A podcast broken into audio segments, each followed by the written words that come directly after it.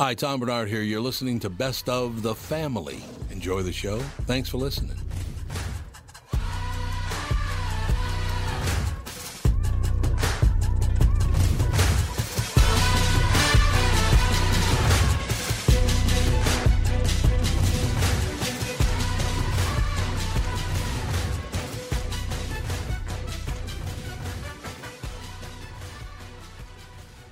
Michael Bryant, Bradshaw and Bryant. What's the latest? Uh, we're just trying to represent people who've been injured through no fault of their own.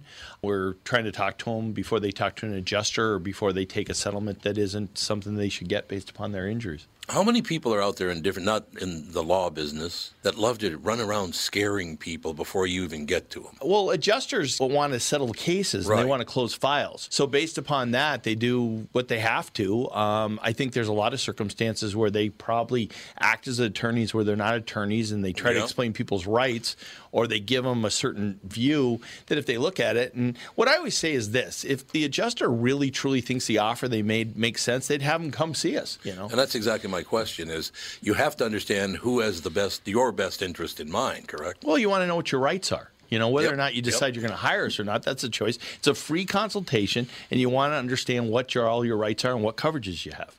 And plus the fact I hang out with you, so you got to be a good guy if I'm hanging out with you. Eh, maybe.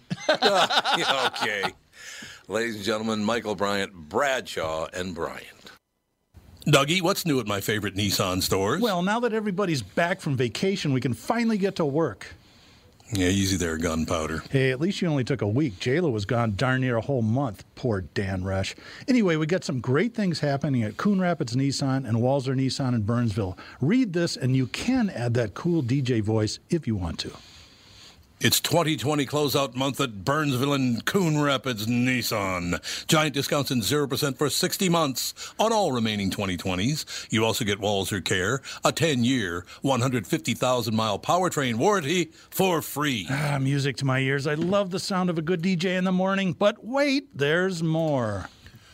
For the first time ever, you can get 0% for 60 months on the all new 2021 Rogue. The 2021 Rogue is bigger, better, and faster than ever before. For more information on 0% interest on all these great vehicles, check out Coon Rapids Nissan and Walser Nissan at Burnsville and tell them Tommy sent you. I'll just cut out the last bit. Hello, I'm Brad Huckle, President at North American Banking Company. And I'm Mike Bilski, CEO at North American Banking Company. As a community bank based right here in the Twin Cities, we believe in taking the time to get to know our customers and their businesses. And part of that is hiring and cultivating a team of experienced lenders. When your business banks with us, you're not training in a new, inexperienced banker. In fact, our bankers have worked with many of the same customers for years, earning their trust. We get to know you and your business, and you get to know and rely upon us. When your business is looking to capitalize on an opportunity or solve a problem, we'll be here to help you. Tom here. I know Brad and Mike, and I trust that with my banking, they've personally delivered on everything they've just said. So why not bank with my banker, North American Banking Company, a better banking experience, member FDIC, and equal housing lender.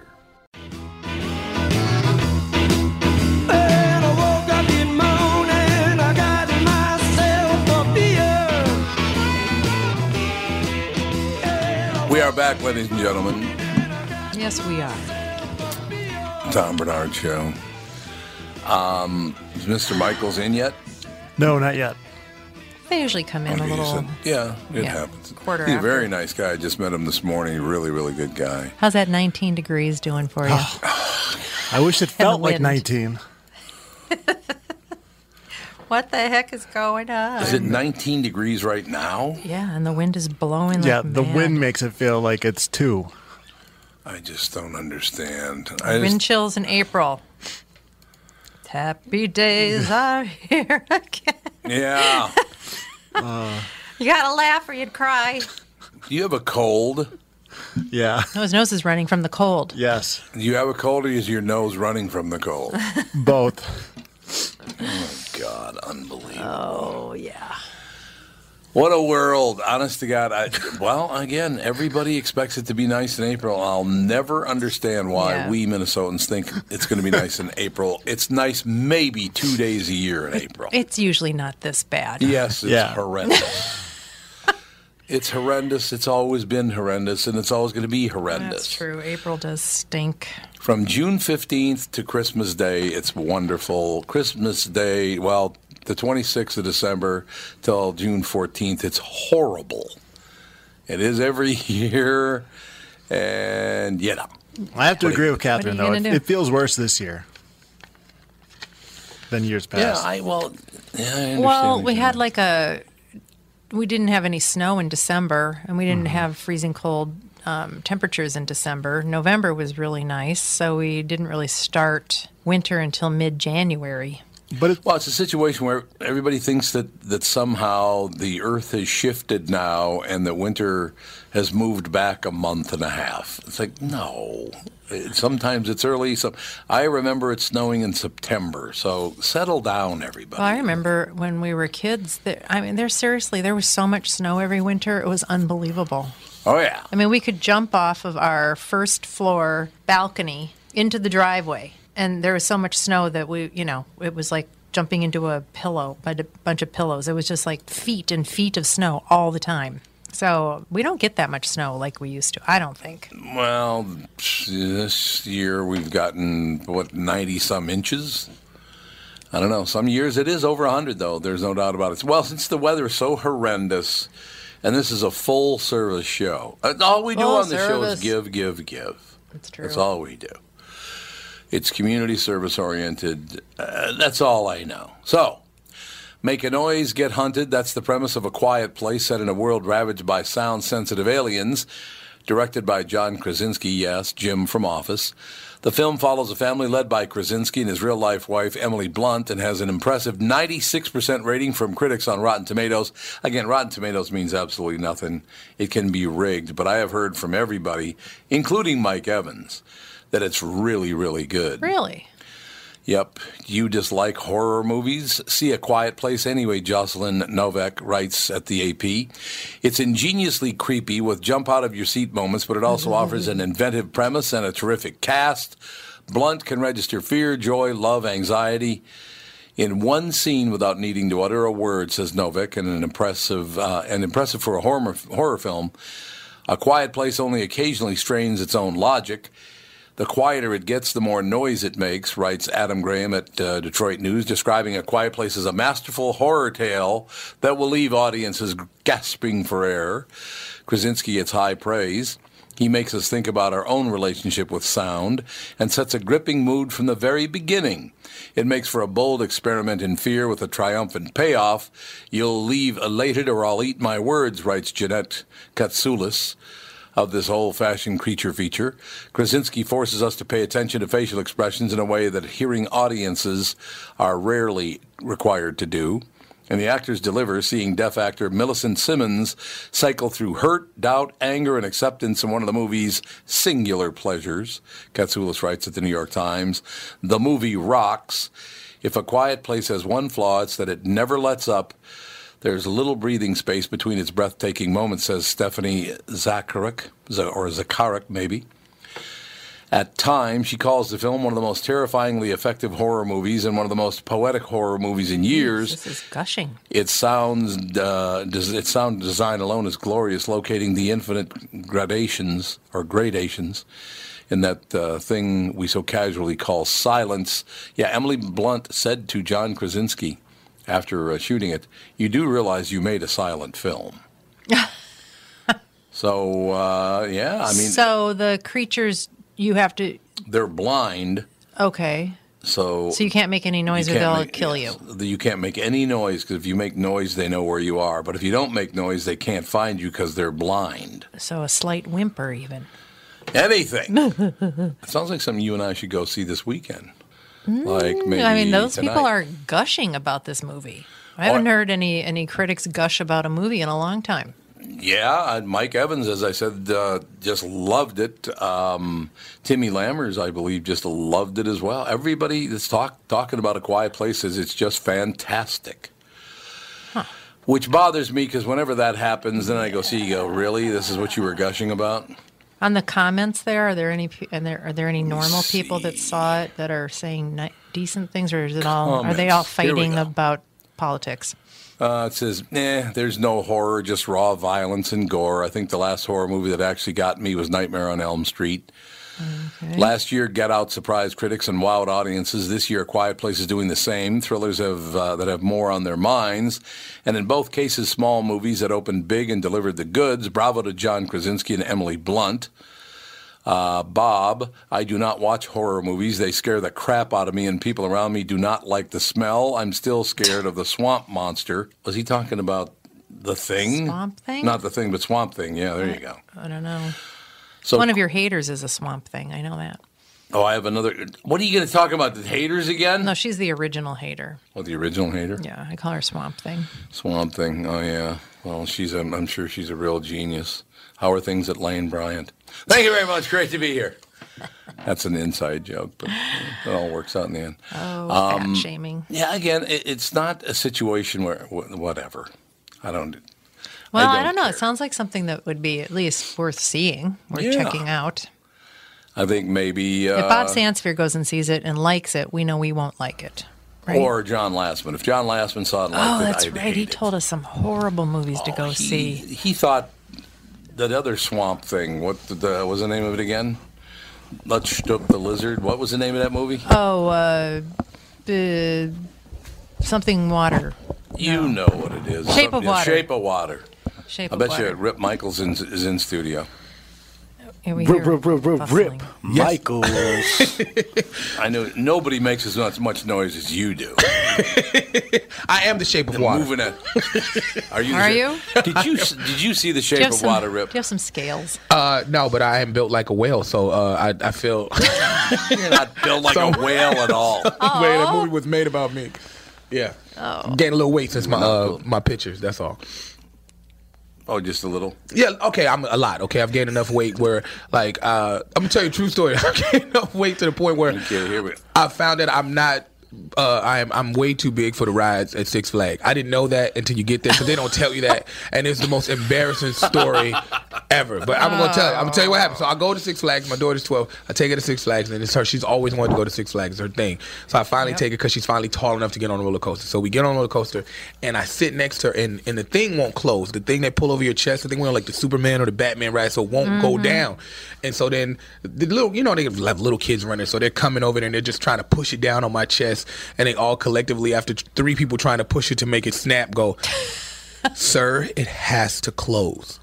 And I'm like, oh. okay, so what does that mean? Do you have an like on the plane? Do you have an extension or what is that? it was like, no, sir, it has to close. And when they say that, it slowly registers in my brain that they're saying that you're too big, that bears can't ride this ride, and you're just gross. But they don't want to say it. I heard your so you just keep saying over and over, sir, it has to close. And so then you see all the people in line because I'm holding up the roller coasters. There's two roller coasters behind, and I'm like, oh my god, I'm such. I'm so overweight, and I'm, my daughter's just sitting in a chair by herself. So they make me get off, and my daughter goes on a roller coaster by herself, and then she comes back with a sad face, and I'm like, "Sweetie, how was it? You've always wanted to roll a roller coaster. It was great." And she goes, "No, we can go, Dad. We can go." I was like, "You didn't think it was great?" She was like, "It was okay." And then what happens is my daughter's lying to me, unbeknownst to me, because we go down this thing and they give you a, they show you a picture of what you are on the ride, and so I'm looking at the picture. My daughter is screaming, having the time of her life, and I was like, "I thought you said you had no fun," and she's like, "I'm sorry that I had so much fun, but I didn't want to embarrass you because I didn't tell you to stay up late eating hot dogs and ice cream. I'm so sorry, you're so fat." So I spent the whole Six Flags getting on no rides. I think the only ride I can get down was the hot dog line. I think then I went there like three times. Nothing wrong with the hot dog line. Yeah, no so- question. I got to definitely get back in the gym. So Well, you're you must be. It, it's better to be a little on the heavy side with our weather. Yeah, it is Yeah, freezing out here. warm. It is absolutely freezing. Freezing. Freezing cold. And I'm from Chicago, and I'm not used to this. I, I guess I'm not dressed for because it's spring, so I bought a little thin jacket, and I feel like I'm Oh. wearing. I feel like I got to dress with the back out because I keep just touching my back. why, why is this wind cutting my lower spine? Mur- Murray, where'd you grow up? I grew up here. Uh, I was raised here. I was so I born thought- in Southern California, but I was raised here in Minnesota. You were raised in Minnesota. Yeah. How did you end up here from Southern California? Uh, my family runs an import export business, so we did uh, jewelry, okay. clothing, that kind of stuff, and it just Marijuana. So they're migrated the here. mob.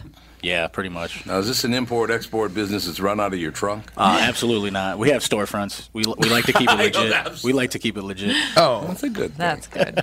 It's a good thing. Murray gets picked on a lot when he comes in, Rip. It- It just happens. You know, it just happens that way. And by the way, Rip, just one one quick uh, quick note. Like this morning, you were looking for me.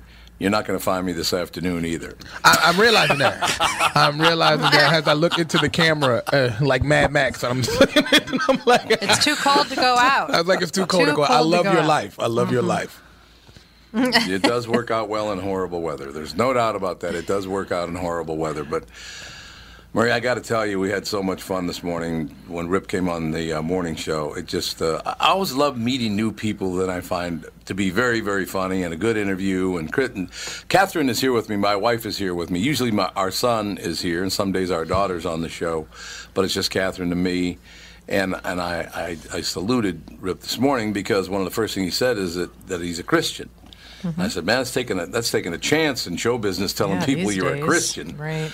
But uh, hey, I, I love it. I, I think it's wonderful. You're a very honest guy and you're a very funny guy, and that's that works for me. Yeah, I think it was a solid interview, man. It Thank was- you very, very much. I off back and appreciate it. forth. I was nervous too. I was, I was extremely nervous, but you guys uh, working with you guys was great, and your your staff was super cool too. And then Murray's over here dressed like a, a video game boss. He got like a chain on. I don't know if you can see what he's wearing. like the guy you've been on the last level. I was like, he's he's wearing. that is Murray. You're on the last level. Murray. Fight. Murray on the last level. Yeah, Murray's a last level kind of guy. There's no question about it. But he's So, super so cool. why were you nervous? Uh, Are- I'm sorry. The only re- the only reason I ask you that, the only reason I ask you why why you were nervous, is because I once in a while do radio tours to promote this show, and I hate them.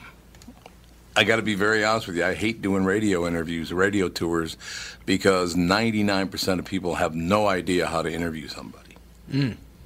So Don't you find that to be true? Uh, yeah, that's why that's why your your interview was so great because it was, you made me comfortable right off the back, and I was like, oh, this is gonna be fun. Then it just turned fun because most people are just dry. driving, like, and they're really getting you out of there. I feel like sometimes you go and it's just they're doing it out of obligation, like, oh, he's at the comedy store all weekend, Rip Michael, and then just so quick, and it is, I got, I got to try that.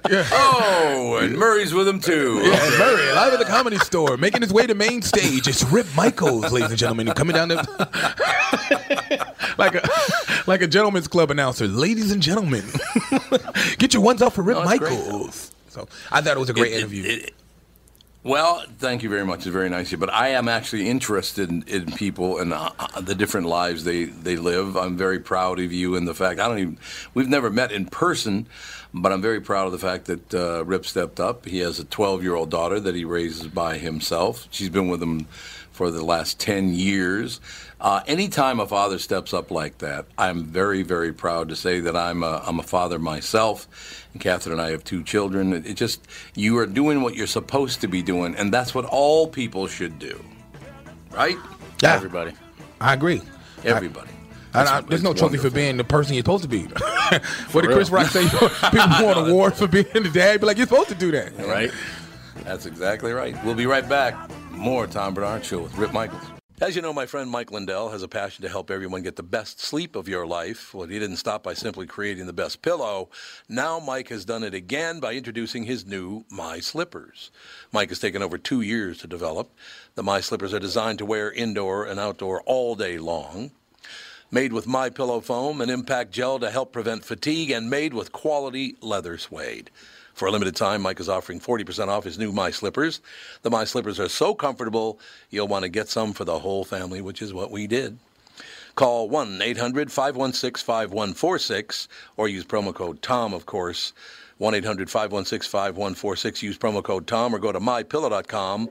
Click on the radio listener square and use promo code TOM. You'll also get deep discounts on all My Pillow products, including the Giza Dream bed sheets, the My Pillow mattress topper, and My Pillow towel sets. Call 1 800 516 5146. Use promo code TOM. Dan Chesky is here from Dan Southside Marine to talk boats in February. 2021 is all about boat inventory or the lack thereof. Dan's has what you're looking for in the color and model you want. So get in and take advantage of the factory incentives and discounts February offers. Why should our listeners shop for a fishing boat at Dan Southside Marine? We have the latest models on display, like the new Revolution. It features rotational seating from Premier Marine and the new Alumacraft FSX crossover fishing ski. Both are getting tons of attention and grabbing sales from the competition. Dan Southside Marine is packed with pontoons from Avalon, Berkshire, and Premier with all the rebates and incentives we mentioned at the top. Get the family out this weekend and come see these amazing pontoons. And be sure to ask about custom rigged Alumacraft fishing boats this weekend at Dan Southside Marine during our February open house. Dan Southside Marine, six blocks west of 35W on 98th Street in Bloomington. Shop online at dansouthsidemarine.com. What's more important than reliable plumbing? Having someone you can rely on in case it ever needs attention. Hi, Tom here for Sabre Plumbing, Heating, and Air Conditioning. Look, you don't want to mess around with leaks or shoddy installation or repair when it comes to plumbing. Sabre is the largest installer of Moen fixtures and Rheem water heaters in Minnesota. They're dependable pros who get the job done right. So when plumbing happens, call Sabre or visit saberheating.com.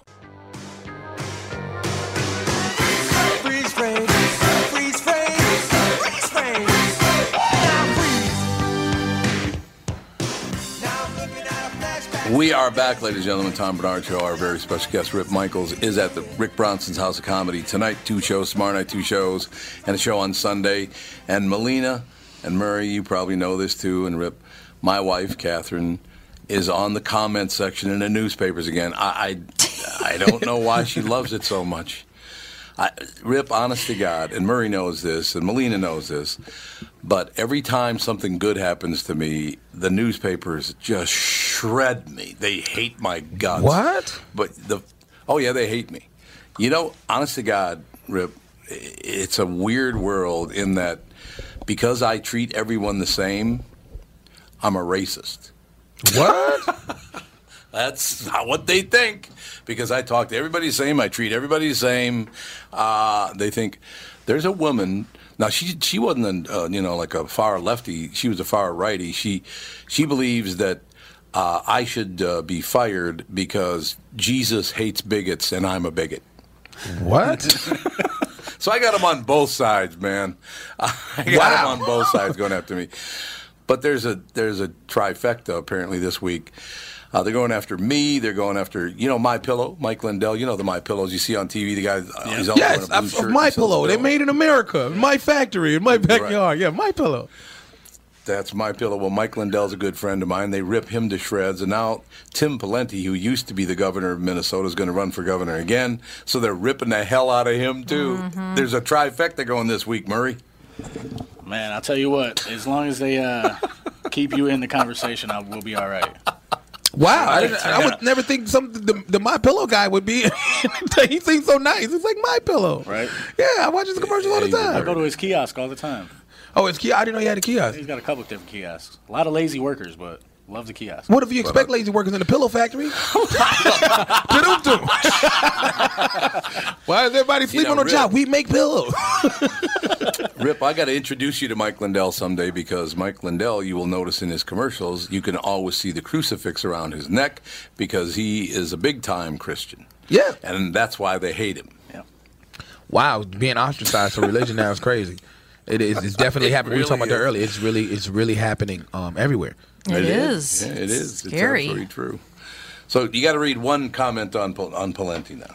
You, are you on Pawlenty or are you on Lindell or are you are you on me now? She loves this. She loves to read me. Look, listen to how much this person hates you, honey. Oh, thank you. Thank you. Tom is reassuring, man. It's all good. That's hilarious. okay, one one of the comments. Um, Here she goes. Yeah, if, his if- campaign slogan: "Make Minnesota broke again." Ooh, is that the best you can do?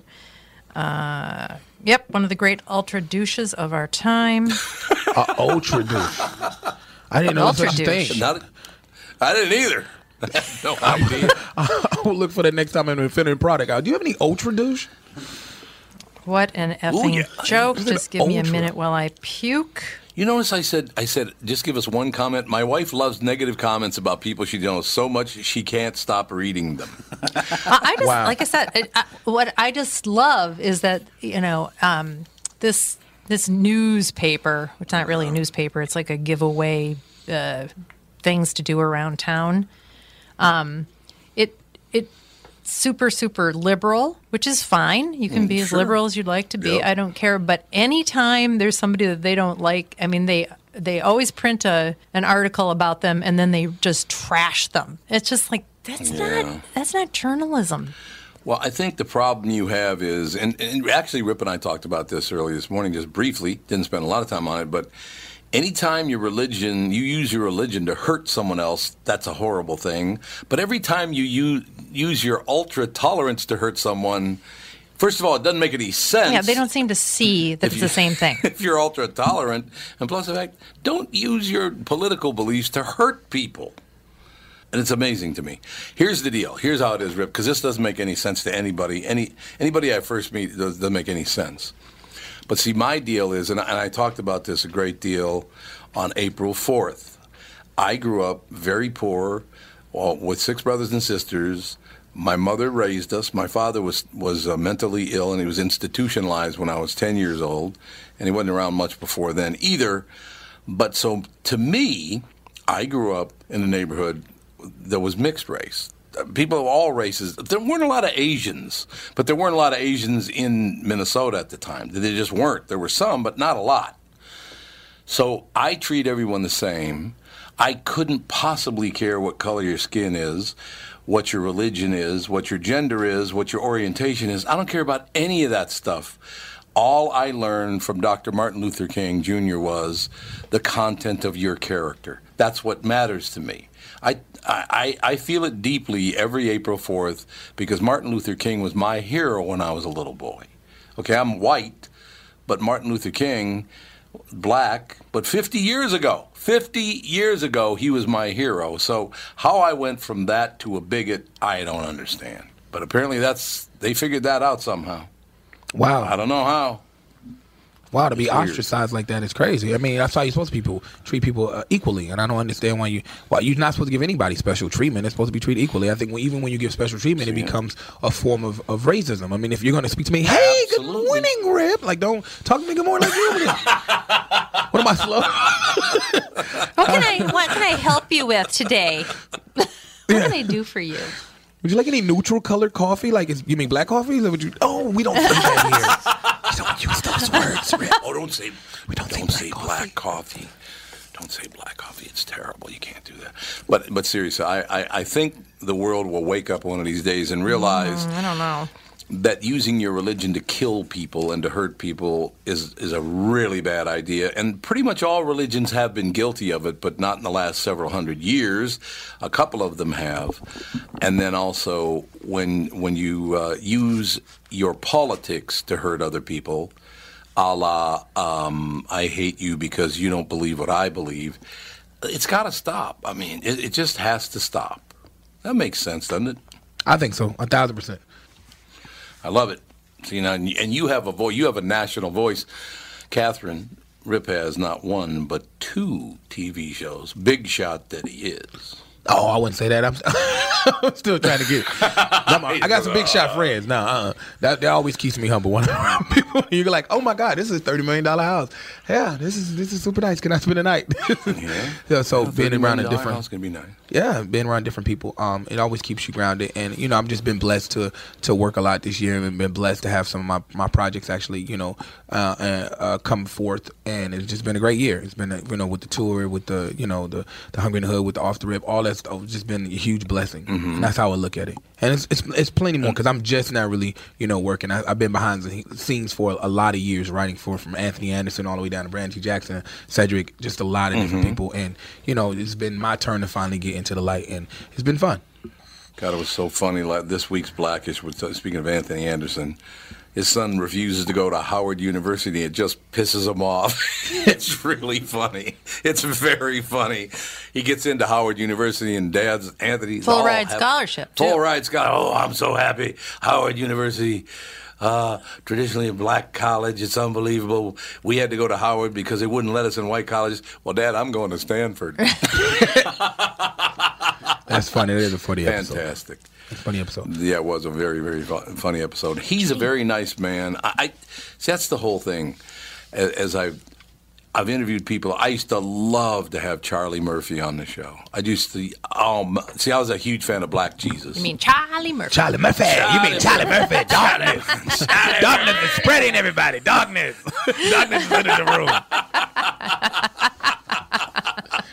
Now, see, I'm sorry, but Catherine and I would sit and watch Black Jesus, and when Charlie Murphy was the landlord or He's the superintendent or whatever he was, and he would come in and say things to people, it was unbelievable. And then we would have him on on the show, and I'd go, "Gee, I wonder, I wonder if we should edit out that part where he's." Yeah, probably. Because he would just say whatever he wanted to. Yeah, I love. Charlie for that. I've known Charlie for a while, and yeah, I, I love him for that. Oh, that was tough. That was a tough deal right there because Charlie Murphy was hilarious. And he was just really get getting his just dues to me. Like he was just getting really, you know, coming underneath Yup. uh, from under Yup. the umbrella of Eddie and just like being known as himself with the tour that they were doing with um uh what what is it? I forgot the name of the tour. Uh, what was the name of the tour, Moses? Uh, with George Lopez. Wait a minute, you have Moses with you? Yeah, he's right there. He's right there in his in his wool coat. I don't know if you can see him. Moses, I got to tell you something. I really like the job you do in the Bible. It's unbelievable. I do my best. I do my best. I do my best. Now, do Moses, my we- best. The Moses, Down were you tour, on the that's what it morning show as well? Oh, yeah, yeah, I was there. Yeah, It was an awesome interview. I loved it. Well, Moses, you got, you should have. See, I love having. Now, I, do you do you, do you uh, you work with Rip? Yes, management. No, oh, you manage Rip? Yes, correct. Oh, I love talking to managers. I really do. I love talking to managers Uh-oh. because Well, he can't say what he really wants to in front of him. Oh, Moses, will, Moses is that dude. Moses will tell you exactly what it is to your face. okay. That's why I love right. Moses. Like one of the greatest people I ever met. now how long how long have you known Moses? Uh, at least 10 years. At least 10 years. He worked with Michael Blackson. I've, I've always seen him and always like one of those people you try to get attention to. He'd be like, hey, I'm over here. And he was like, okay, Rip, I'm getting on this private jet uh, right now. I'd love to talk, but I don't have time. Now I've always uh, no, that's great. Rip is one of those guys that you've always, no matter who you put on stage with him, he'll get that standing O. It doesn't matter how big the comic is. Yeah, He's that I can talented. See. Nice. I can see that. Now I'll give you an example of why some people hate me because they don't understand it. About what because I say things like I'm about to say. What's it like being in a room with one Sicilian and three black people? What's They're it like, what? And he goes, "I'm going to try to think." But the Sicilian is a big. Bla- uh, he is a big man. Michael Molina. Did you guys meet Mike Molina, or did you just come in? Oh, I thought you were doing it like a. Uh, you walk into a a, a, a bro- You talking about the radio No. station? I thought you were doing one of those jokes where you'd be like a, a black man, white man, or Chinese man walk into a bar. I didn't know what it was going, so I thought He's I thought it talking was right a here, right setup. Oh, Right here, right now. right there, Okay. right now. Oh, that's I, I didn't catch that. I, I'm so that totally went over my head. I didn't catch it. I'm so sorry. I thought he was. I thought you was giving No, me a no, setup. I- like what? What does it feel like? Oh, oh. So oh, no, I that's didn't great. Everybody's well. super. It's super warm. It's, it's like like family here. I think everybody treats me super nice. Uh, see, that's how it, that's how it should be. Yeah, Molina is very, very proud Sicilian. There's no question about it. Forget about it, huh? what are you gonna do? Huh? Forget about It's it. eggplant over here. See, that's what I'm talking about. Eggplant. If I was like, huh? Eggplant parmesan over here. Eh? This guy. this See, that's how I see the world. Muliani, huh? Oh my God! He went with Molignan. oh God. That is it. Uh, now I should explain to people that Molignan. All Molignan means is eggplant. That's what it means. It's melanzan, only it's mispronounced by Mike's people. but it's also used to describe uh, something else. Such delicious about- nicknames for people. Huh? Delicious I know. nickname. What is it Don't- about the you Italians? It's always food. It's always some It's kind of always delicious food. Honest- Best thing you could ever call You're somebody. unbelievable. I knew that, that, that. Man, that's phenomenal. That is absolutely fantastic. It really is. Uh, uh, how do you know? Oh, Chicago. Uh, Chicago, of course. In New York, in New York, you get to be around like that's the the blessing of living in New York. I get to entertain so many different uh, ethnicities in New York. Like sometimes I'll do Yeah, uh, a show yep. and it'll be all Russians, and I'll be like, "Hey, it is me. It is Nikolai. It is me. I'm from Southside Moscow. You don't, you never heard Black Russian? No. Or you out in Brighton Beach? yeah, Brighton Beach. He's out in Brighton Beach. That's right. That's exactly it. Now, now see, Rip and Moses and Murray and Mike. Honest to God, that's what's funny to me because that's how I grew up. But now, if I do that, oh wait a minute, you can't do that. You're an older white guy. You can't. You can't say things like that. Why? What happened What? to the world, man? Because they're crazy. They think they're tolerant, but they're the la- They're far from liberal and tolerant. They oh oh you can't do that. Oh that's that's really offensive. Like come on, man. Yeah. That's how we get to know each other. The issue is everybody's nice to everybody's face, and they go and write reviews at home. Well, Yeah, hold up, and you ain't even you got different. You Moses, Moses is Haitian, so you got all kind of different things going over here. I'm surprised I was Moses hit you with in- a uh oh.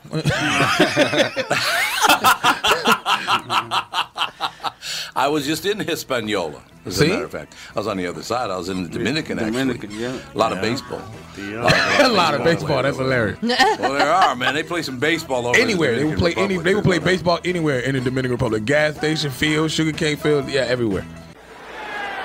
Because the movies are so emotional and so real. You sit there and go like, hey, this is real. Yeah, and Stallone have y'all white people pump, especially Italians. After Italians see Rocky, they come out the movie theater, they be like, Italians are funny people because they act like niggas. It's real funny. they do. They hold their dick more than us to be standing around like, get the fuck out of here. this fucking guy over here. hey, Tony, come here. Tell Anthony to tell Antonio. to- it's always Tony. Hey, Tony, tell Tony to tell Tony to tell Anthony to tell Antonio. I got a I got a brother named Tony, and my our son's name is Andrew Anthony. So you're absolutely right. that's very funny. Oh God, that's funny. Hey, you dropped the Some big Vinnies. in, and everybody laughed. See, everybody can get comfortable. It's a good thing. Uh, no doubt about it. Now, now, Rip, I love the way you describe your father's presence in your life. The- the way- well, yeah, weekends and holidays. That's right, Michael Jordan. I love that. Michael Jordan. Right, because that's what mom used to always say. He's like, your dad get to come in here like he Michael Jordan, because like we would just run to my dad, and no matter what he did, we didn't see him so much, and we would just run. So it literally be like the Bulls when they come out the tunnel with the light. and now, starting lineup, he doesn't pay child support, but he loves to give hugs and five dollars and forward for your no good father. Do, do, do, do, do, do, do, do. And now you used say he's lose it. Spanish. Mhm. No, is he Span- Spain Spanish? What kind of Spanish? He's from Honduras. Oh, he's from Honduras. Honduras. Okay, okay, I, I understand. Yeah. Uh, but but he would come on. now, were there any specific holidays he would come on, or was this all holidays? It was just whenever it- we would never. It would, you would never know when my dad was showing up. The times he told us he was going to show up, he wouldn't show up, and the times we thought he wasn't going to show up, he would show up. Be like, now you show up, great. Now you got to stop playing with my friends. Go hang out with my dad. It was just funny. It's just always a, a funny story with my dad, but I love him to death. That's I'm, I'm glad he was. Yeah, that- while he was around, I'm, I'm glad he was when he was. See, that's magnificent. That's a great way to look at it. Now, Moses, I have to ask you a question. Sure. Mo- where did you grow up, Moses? Boston, Massachusetts. Okay. Now, you ever been to South Florida? Of course. I used to go. Okay. That's why all the Private Haitians go. That's the Ain't Haitians. ain't- That's, ain't that where the that's little private jets Haitians, land? right?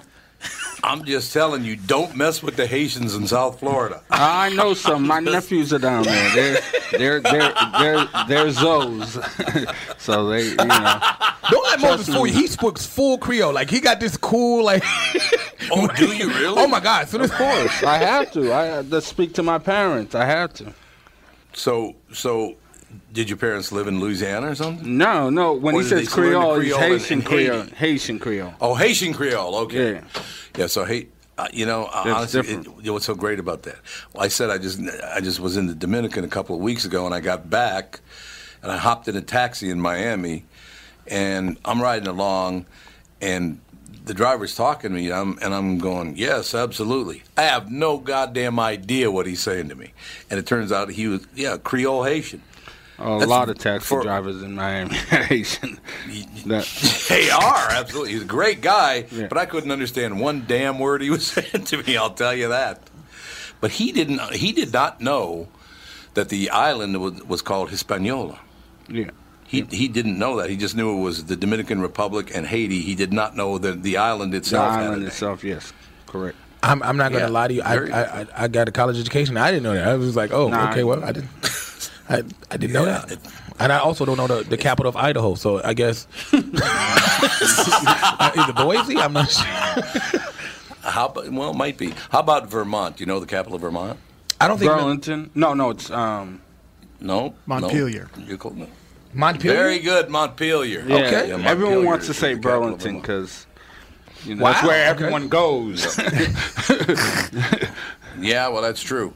See, this is what I love about life, and I, honest to God, I try to explain to people why would I give a rat's ass what your skin color is, your your gender is, your orientation is, your religion is. I want to hear about your culture. How, now, look, Mike Molina, he's Sicilian, grew up in a very Sicilian Italian family, but he lives in a Mexican neighborhood. I I love that stuff, learning about all these different things, about all these different cultures, because that makes life so much better. Instead of being afraid of everything like people are, learn about it because it's really interesting how people ended up where they are, why they ended up there, how they had it. We just had TJ English on the show yesterday, who writes some of the greatest books ever written, like Havana Nocturne Oh. and Paddy Whacked.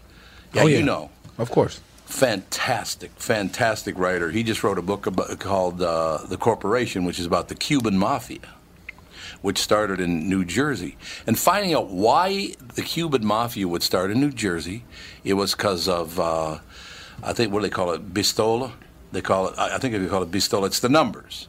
The numbers game, the Cubans started in New Jersey with the Italian mafia, and then they took over the numbers down in, in South Florida. Honest to God, Moses, it's the most fascinating story about how things happened uh, the way they did. And, and, and how, so, how did you end up in Boston?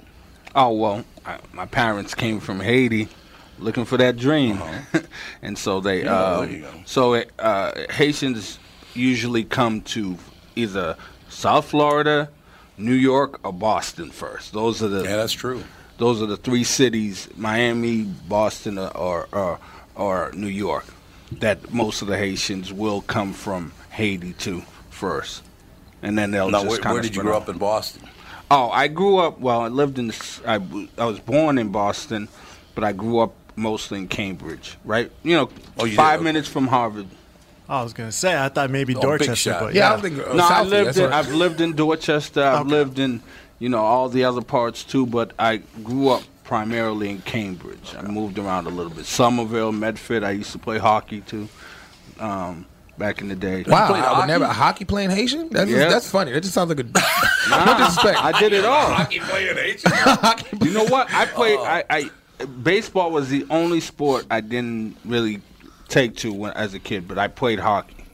Wow, I That's would never know that. I, I, see, look, I've known him for ten years. I never knew you play hockey. He was just complaining how cold Rip it was outside. Oh, I didn't say. I didn't say. See, that's different. Sound like a I hockey didn't say I statement. like cold weather, um, but you know I'm used to it. I'm used to it. We have a we have a, a man on the show. He's from St. Louis, Missouri, originally, an African American. His name is JB, and he's a hockey goalie.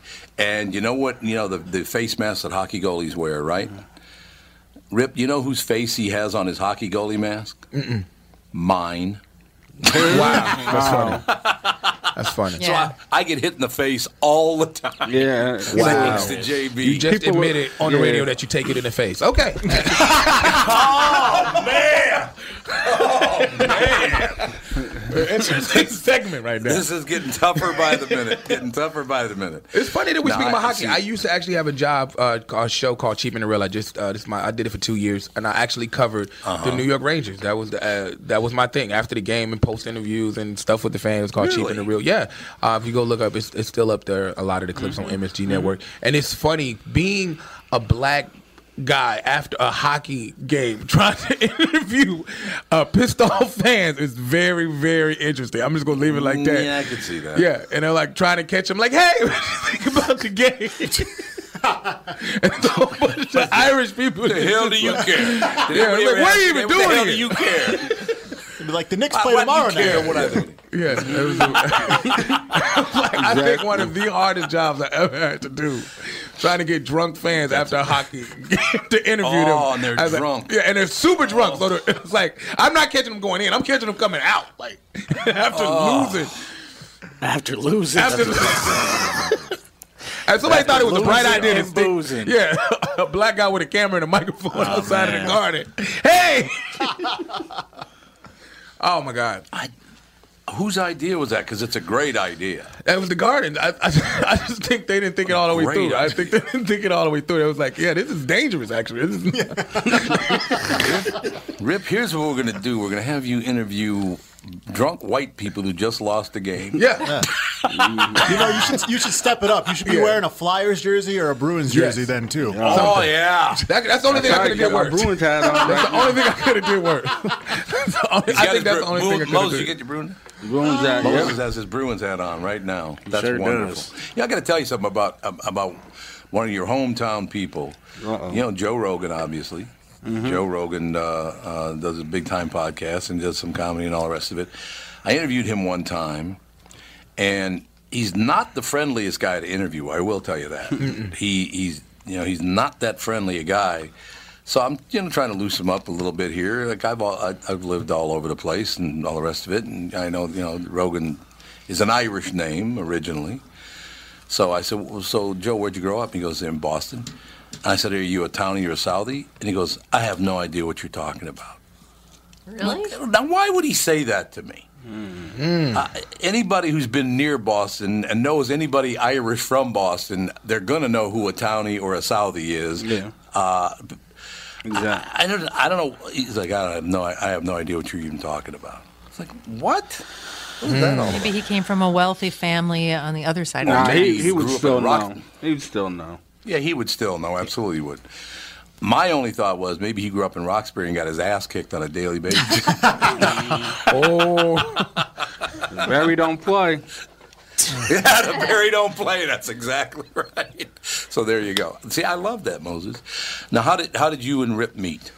Uh, you know, through the comedy circuit, you know. So I mean, obviously, Okay. I've, I've been doing this for a long time, working with different comics, and you know, obviously, I I recognize that talent. You know, Yeah, he's a very talented guy, young guy. well, thank you No, very much. I appreciate that. Well, it's a fact. Uh, Ballpark. How old are you? I am 36 years old when my birthday come up. So I'm 35 now. I'm about to be 36. When's your When's your birthday? Uh, I'm not saying because it's coming up very soon. I'm trying to So we're not going to happy birthday No, please to don't. Rip. Oh, we're good. no, please don't. please don't. Now, see, that makes me happy to meet young people, you know, coming up in the business. Because I tell you what, they do say, and Murray would know this better than me, Moser would know this better than me, and Rip, you certainly would. But it, they say that it takes a comedian at least 10 years to dial in exactly what they're going to do and to get really good at what they do. So.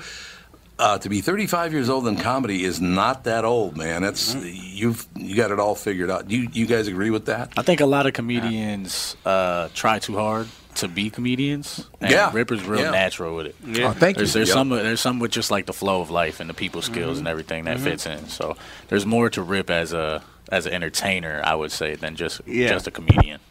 that's Oh, that's there's no all. question that's 100 percent accurate. You just throw them in a room and let it go. See, I'm blushing over here. I feel like I'm, I'm watching my own funeral. And I'm hear my own eulogy. I'm like, It's better to hear it's better to hear while you're Yeah, I know, alive right? than in the casket. Right? I'm like, roll that beautiful bean footage. A couple more Ranger losses at the I know, Garden. right? Uh, yeah, yeah. And that would have been it. That would have been every. No, but it's true though. You just you have a very natural ability to converse with people. You can be funny about it. That's uh, not everybody can do that. Some people are stage people. They can only do it on stage, whereas you kind of live it. Don't you think? Yeah. I'm just always myself. I, I guess I never looked at it any other way of me just being myself. As a, that's just always has been as a kid, even on stage, off stage. I, I believe Mo to tell you that's always my personality and having fun, just just being me. I never looked at it as uh, an ability. I just thought it was just you know being yourself. Well, it's hard work. I mean, people. I don't think most people understand how tough it is to be a comedian. Yeah, working on television, working on the radio, working on stage. It's a lot of work. It's very, very hard work. Uh, it's not just hey, I show up and you know. If you really enjoy it, it's not as hard a work as some other people would see it. But that's only if you're really good at it and really enjoy doing it. But see, my job. I love this job. I've been I've been on the radio for 48 years now, with a you know brief stop just doing voiceover in New York. But uh, the, I see this is this is a good part of my job. I got to meet you guys today, and whenever I meet new people and I laugh and have a good time, that I there are some days like man I don't know how much longer I want to do this, but then I meet people like you two, and I go, yeah, I do. I do want to keep doing this because there are more rips out there and there are more Moses out there. So yeah, this is fun for me. So this is this is as great for me as hopefully it, it will be helpful to you. I I, I love this. Absolutely, no, I new did. people I, and I, I love it. And I think you're great. I think honestly, you have a, a, a talent. You're you keep it moving. You keep it um, funny. You, you you transition extremely well, and you keep it extremely entertaining. Like you keep me on my toes, and I I, I like that a lot. I really do. See, I'm pointing at my wife, going, "See what I tell you, honey." Yeah. you got a winner. You better hold on to me. I'm out. I'm hot in these streets. Enjoy that beach view. I wish we had a lot longer. Please come back soon. Come back to town soon. I'd All right. love it. Thank you very much for having me. Fantastic. Oh, it's great having you on. Rip Micheals, ladies and gentlemen. Moses with him, of course. Rick Bronson's House of Comedy. Tonight, two shows. Tomorrow night, two shows. And a Sunday show at 7 o'clock as well. Tom Barnard Show. Dougie, what's new at my favorite Nissan stores? Well, now that everybody's back from vacation, we can finally get to work. Yeah, easy there, gunpowder. Hey, at least you only took a week. JLo was gone darn near a whole month. Poor Dan Rush. Anyway, we got some great things happening at Coon Rapids Nissan and Walser Nissan in Burnsville. Read this, and you can add that cool DJ voice if you want to. It's 2020 closeout month at Burnsville and Coon Rapids Nissan. Giant discounts and 0% for 60 months on all remaining 2020s. You also get Walser Care, a 10 year, 150,000 mile powertrain warranty for free. Ah, music to my ears. I love the sound of a good DJ in the morning, but wait, there's more. For the first time ever, you can get 0% for 60 months on the all new 2021 Rogue. The 2021 Rogue is bigger, better, and faster than ever before. For more information on 0% interest on all these great vehicles, check out Coon Rapids Nissan and Walser Nissan in Burnsville and tell them Tommy sent you. I'll just cut out the last bit. Michael Bryant, Bradshaw and Bryant, what's the latest? Uh, we're just trying to represent people who've been injured through no fault of their own. We're trying to talk to them before they talk to an adjuster or before they take a settlement that isn't something they should get based upon their injuries. How many people are out there in different, not in the law business, that love to run around scaring people before you even get to them? Well, adjusters will want to settle cases and they want to close files. So, based upon that, they do what they have to. Um, I think there's a lot of circumstances where they probably act as attorneys where they're not attorneys and they try to explain people's rights or they give them a certain view that if they look at it, and what I always say is this if the adjuster really truly thinks the offer they made makes sense, they'd have them come see us, you know? And that's exactly my question is you have to understand who has the best your best interest in mind, correct? Well, you want to know what your rights are. You know, whether Yep. or not you Yep. decide you're going to hire us or not, that's a choice. It's a free consultation, and you want to understand what your all your rights are and what coverages you have. And plus the fact I hang out with you, so you got to be a good guy if I'm hanging out with you. Eh, maybe. okay. Ladies and gentlemen, Michael Bryant, Bradshaw, and Bryant. Moving soon? Tom Barnard here with my friend John Schwartz, co owner of AAA Movers, local and family owned since 1964. John, you and your staff do a lot more than just move. Tommy, we do. We move residential and commercial, local and long distance. Folks love our decluttering service, especially if you want to stage a home for a sale. We can store your belongings while in between homes, junk hauling with junk luggers, including a service for items you wish to donate to the less fortunate. And if you need to move your car, we do that too, and at a great price. Can it get any better? Yes, it can. Mention Tom Barnard or KQ and you'll receive a free moving box kit with every move.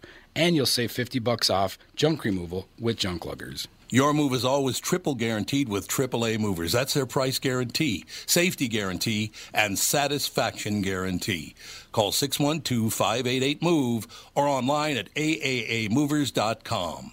AAA Movers. You may not move every day, but they do.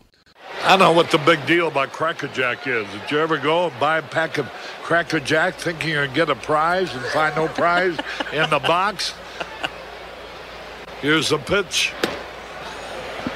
That might not sound important to some people when you when you're a little kid, especially from humble origin, and they cheat you out of a prize. There's a bouncing ball. Second baseman has the Barbary over the first. It's hard to think in laudatory terms of the product.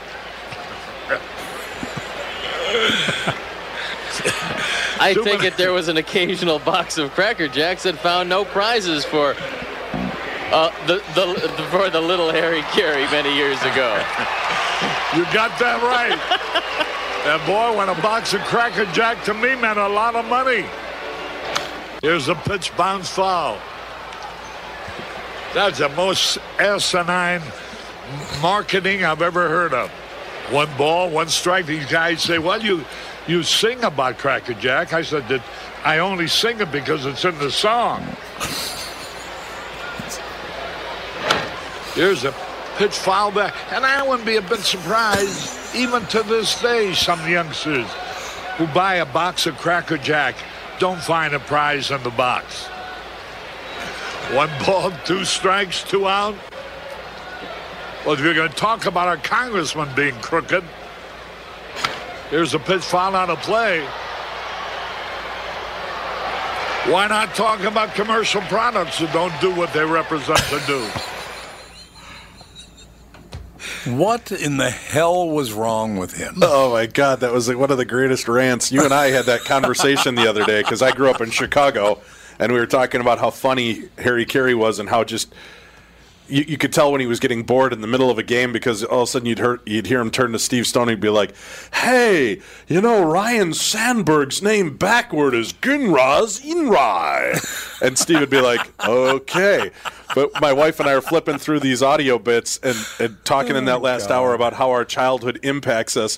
I just thought that was hilarious audio. As he's just won't let it go, and Steve Stone is like just awkwardly laughing through it. But you hear about the the half cent toy that wasn't in Cracker Jack, and Harry Caray's a full blown adult, and he's still why don't he? It's asinine. He th- that that whole thing. He was he was amazing to be able to chat about something Right. while he's doing the play by play, and he by the way, he did that all the time. I never never listened to him, but what a great talent. Oh yeah, yeah, he was he was fantastic, and he just rolled through every play, and then he just right back into the. Talk about crooked congressmen. There's a high pop fly in a left center field. Let's talk about businesses that don't live up to expectations. Yeah. Ah, what a what a remarkable guy. Oh, God. There's no you can you even think Bob Uecker was pretty good. Vin Scully Oh, yeah, was pretty Uecker was- good. But can, nobody Yeah, oh, was Vin Scully, the best of all time. right. But nobody could. I, I just I don't know. P- pound for pound, I just don't know anybody. into the windup in his first offering. Just a bit outside. He tried Bit the corner and missed. It was about 45 Ball feet four. outside. Ball eight. Ball eight. Low and Vaughn has walked the bases loaded on 12 straight pitches. Boy, how can these guys lay off pitches that close? Pitches that close. Yes. Yes, they were right next to the plate. God, what a great movie. That was uh, Major League, wasn't it? Yeah. Major League. Where Wild Thing was played by Charlie Sheen back when I he was enjoyable. Back when he was thinking a little more a little more clearly than he thinks today. yeah, Harry. Barnard, control your monkeys. I loved him. Oh my God, that is one of the greatest imitations, Tom. Thank thought you for was that memory. Did he say? Oh, God, Did he say that to you? Yes. Well, it was actually Gelfand that said, Harry, uh, sounds like you've had a couple of drinks already today. It's a little early in the morning, isn't it? Long pause. Barnard, control your monkeys. so, yeah, you know, whatever. It is what it is. It is what it is. That's all I know. Uh, yeah, he was one of the greats of all time. The, the people that you mentioned, to tell you the truth, Bob Uecker, uh, obviously Harry Caray, uh, Vin Scully was just the classic. He wasn't funny. He was just really, really good at being a baseball announcer. There were others. Ernie Harwell, of course, in Detroit. Herb Carneal in, in our own Twin Cities was fantastic. Uh, I love Jimmy Piersall because he was so out there. You're like, holy God, really? That's what you really think? Uh, but but it's it's God, not, who was it? It's not unlike cricket, where the announcer really has to carry the game because in, essence, on the radio, baseball's a boring game and it moves at a, at, a, at a very slow pace. So you need somebody to be able to entertain you while you're listening to the game. I mean, it's a, very, a huge uh, huge skill uh, uh, to do that. It is. There's no. There's no doubt about that. No doubt about that. Being a baseball announcer, is, it's a great skill. You're absolutely right. Because there is no sport No slower around on planet Earth than watching baseball. Oh, cricket. No, you're 100. You're right. Yeah. I am a I'm a huge baseball fan, but my God, if if it's one of those games, man, it gets really boring really quickly. You know what I mean? I I have no idea. You know, uh, I just I do. I love baseball. I love the Twins. I, I when they won the World Series, those two World Series, the greatest thing of all time. But I sit now and I try to watch. Uh, well, particularly to tell you the truth, particularly uh, preseason. You know, uh, spring training. Those games are hard to watch, man. Because there's nothing, there's nothing on the line, and I guess that's the difference. If there's nothing on the line, I don't find it interesting at all. And about a half dozen naked folks sprawled out in my living room. Oh, engaged in what can only be described as a desperate and a hungry kind of a lovemaking. And right in the center of it all was my wife. my wife, Lucy. She was wearing a strap on, and she was plowing our neighbor Bob Greenwald. And folks, I do mean right in the ass. Fastball misses. Just low. Count those for three and two. Did you just say strap on? Hey, for you, you kids ever at home, that show, uh, strap on Or- is a Ralph? belt with a dildo No. on it that No. mommies use to penetrate daddies. as a it's, you should watch it. That mommy used to penetrate. Oh God, it's Hank Azaria, and he is a phenomenal baseball announcer. But his wife, he, he found his wife in a sex orgy with a strap on, and he gets drunk every day and goes on and on about it. It's going over the radio. It's going over the stadium and uh, the stadium speakers. It's very, very. It's just great because he's Amanda continuing to call the game. Like he's ball two, and then he continues Yeah, on with the story. exactly. I just, it's just unbelievable. The whole thing is absolutely unbelievable. And Brockmire. I can't believe you became such a fan of Brockmire. Oh, it's a great show. You know what I mean? it is a great show. There is no getting around it. It's a great show, and it is coming back for a second season, right? Yep. I mean, I hope so because Hank Azaria started another show called Huff. Uh, was on HBO back in the day. Phenomenal show, and it uh, it was. Um, oh, what the hell's the woman's name that's on uh, on Criminal Minds now? She's the head of the criminal uh, the CSI team. Oh, what the hell? Oh, Paget Brewster. It was Hank Azaria, Patrick uh, Paget Paget Brewster, and the kid was the kid who who hit and killed himself with his own car. Remember that about a year ago? Um, Yeah, he had the Jeep. God, what the? Yeah, he hit himself with a jeep. Not But uh, by the way, you know it starts later this month. The first episode of second season is uh, April 25th. uh, of Brockmire. Yep. When's the second season of Trial and Error start? 'Cause Oh, that's another one. Yeah, that's. Let's go. Uh, uh, I was just thinking about that the other day. I was on the phone with my brother and we were talking about that. It is unbelievable. The whole thing is unbelievable. Uh, There's so much great television that, I, fir- first of all, it's been five years into it, and I I don't know why I didn't know about Silicon Valley. I had to have run the commercials for it. We had to have had somebody on the KQ Morning Show and this show about it, but I just never watched it. Finally, our daughter Alex and uh, God, who else was talking to me about it? Oh, uh, Doug Sprinthal we started watching Silicon Valley. It's hilarious because they take those Silicon Valley nerds and play them for everything they're worth. I mean, they point out every little flaw and and the nerdiness and the douchebaggery that goes on in Silicon Valley. But it's Mike Judge that wrote it, the same guy who wrote King of the Hill and Beavis and Butthead and shows like that. So it doesn't surprise me. But sometimes you just, at least I do, I just miss these things. You know? Yeah, did you? Uh, what was that? Um, well, I just started the wife on Dexter. We we we're looking to kind of catch up on some shows she'd never caught before. Right. Did, right. Did you ever watch Dexter? I did, yes. Did- I didn't did you- see the final season. It was the only one I, I it it it got tiring after a while. I It loved did. it the first few years. What was it on? Like five years? I think yeah, five or six years, years? it made it. Yeah. Five or six years. Yeah, near the end, it tried to get to I don't know. It just couldn't hold on to anything. It was it was all over the place, and it didn't make sense anymore. Did you feel that same way about that? That it was all over the place? Well, I mean, when you have kind of a, a one trick pony idea behind it, I get that, and I like that there was kind of yeah, always a big bad. But that's you know that's kind of following the same vein as The Walking Dead. Every season, we've kind of got one big obstacle we have to get past, and that's kind of what Dexter did. But it was watching the um, his, persona and how he would navigate around being a serial killer who's kind of cut off from the world emotionally. So I, I like going back and revisiting some of these shows I didn't get a chance to watch or that I watched once and then go back to see him again. And I've noticed a lot more Yeah. subtle nuances about the characters and just how how well done the show was in the way that they cast it. And that's like The Sopranos, right? Yeah, it's I one agree of those. that. Can you replace anybody on The Sopranos and not have had it be the same kind of show? No. Right? I mean, we were just- talking about Zach Braff was on. Uh, Zach Braff was on this morning about his new TV show. Alex and Inc., Michael yeah. Imperioli. Yeah, Alex Inc. Right. Michael Imperioli is on that show, and The Sopranos without Michael Imperio- uh, Imperioli would not have been the same show just because of the character he was. Right. Like I, I pointed out to Zach Braff this morning when he said, "Hey Tone, there's this new show on television you got to watch. It's fantastic. I mean, it's like my favorite new show. It's called uh, Law and Order SUV. yes, that's what it was called. Law and Order SUV. That's exactly what, what it was called. Now, no, it. Did you see Zach Braff's new show? I have not seen it yet. No, Alex Inc. Yeah, I, we watched it because I loved Zach Braff on Scrubs.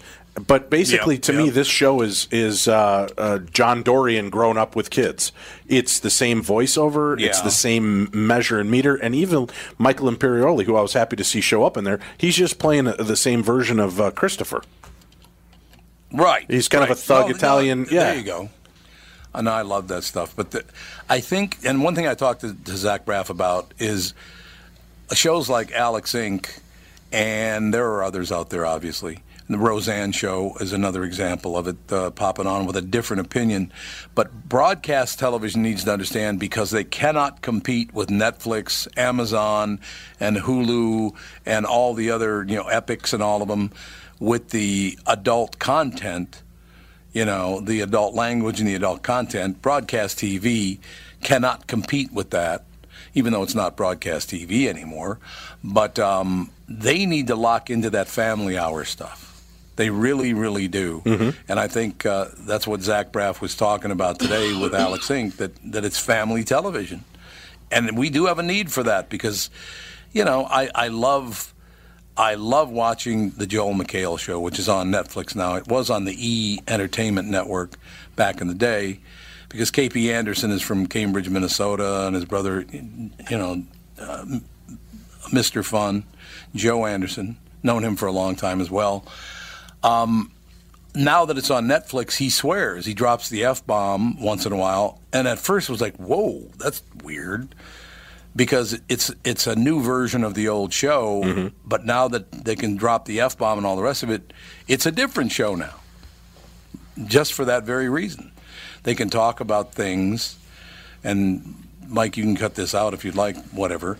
But there's a certain part of Austria, and I don't know what part it is, but the the word for a young child is cunt. That's what they call young children. But I'm sure it's close to kind, which kinder, kindergarten, kinder, kinda. Uh, and, and they could have never played that on on E Entertainment Network, Right. Even though it doesn't mean the same thing, and it's not actually the same word because it's spelled differently. But you still couldn't say it because it's so far over the line. It's like, God, you can't say that, right? Right. And that wasn't. I think things that- like that- Alex Incorporated. Yeah, that wasn't one of the seven words for uh, George Carlin either. Wasn't in that list. I, oh, wasn't it really? I No. suppose not. Nope. Yeah, I suppose that's true. We'll be right back. Tom Barnard Show. Tom here for Shift Real Estate. Last year, about this time when we were making plans for Key West, I met the folks from Shift Real Estate. And when I heard the Shift story, it made sense to me. It made sense to my kids and it makes sense to pretty much everybody that's heard about them. Shift Real Estate saves home sellers thousands of dollars on real estate fees. How do they do it? Shift lists for a flat fee of $5,000. You work with a full-time salaried agent. They take professional photos and videos of your home, list it on the MLS and market your home online, all for a $5,000 flat fee. Call Shift Real Estate and tell them about your home. Tell them that you heard me talking about it, and they will tell you how you can save $10,000 or more when you list with Shift. It's the common sense way to sell your home. Visit shift2sell.com. That's shift, the number two, sell.com. Because life is expensive enough. Northern Metal Fab, right off the interstate in Baldwin, Wisconsin, is a custom job shop specializing in large scale projects. Northern Metal Fab is now hiring for all positions, including welders, painters, and inspectors, to provide quality craftsmanship to their customers. Northern Metal Fab is growing, and their growth is your opportunity. Northern Metal Fab offers competitive pay, excellent benefits, and more. Apply online today at nmfinc.com. That's nmfinc.com. Northern Metal Fab is the equal opportunity employer. Tom here with a question for you. Is there anything more important than your health? I want you to take control of your health like I did with Profile by Sanford. Developed by doctors and researchers, Profile is a wellness plan that takes the guesswork out of losing weight. You know what that's all about. Should I do this? Should I do that? Well, their certified health coaches are here to educate and motivate you. Profile is not a diet. It's about changing your nutritional habits so you can make healthier choices for life. In fact, I joined Profile recently. Danette is my coach and she is the greatest. And I mean that, by the way. Keeps me in line too. You know what I'm talking about. Anyway, she'll be with me every step of the way. She has been so far. Profile has worked for thousands of people and it will work for you too. You should go to profileplan.com to set up a free, no obligation consultation. Mention KQRS for additional savings. Profileplan.com, promo code KQRS. That's profileplan.com, keyword KQRS. Don't wait. Take control of your health with Profile today. Stands like a statue, becomes part of the machine. Feeling all the bumpers, always plays clean. Plays by intuition. We are back, That ladies digit and counters gentlemen. fall. That deaf, dumb, and blind Uh, yeah, I mean, we've just been talking about uh, shows on uh, on the major networks: ABC, NBC, CBS, and of course Fox. But some of these other networks now, like Amazon, has massive viewership. There are shows on there like Sneaky Pete uh, has done very, very well with. Uh, I mean, a great cast. The cast on that show is, is amazing. So there's a lot of competition. I think it's a situation. You know, we were kind of talking about this the, the difference now between podcasting, digital, AM radio, FM radio, that that that podcasting needs to understand where it is, FM needs to understand where it is, and AM radio certainly has a use, but I mean, all three of them are going to have to understand what they're doing and what they're all about and become, hey, you know, Ian Punnett, you know him very, very well, Darkness Dave. He thinks they should start using vulgarity on AM radio just because there's no law against it. People think there's a law against it. Right. And you can be fined, but if you've ever fought that fine in court, you'd win. He actually said, I think they should be dropping the F bomb on AM radio and the rest of it because it would draw a big audience because it would become adult radio. I think it's a very smart idea. Matter of fact, I was talking to people at Cumulus about that five, six years ago, uh, and, and Ian thinks the same thing.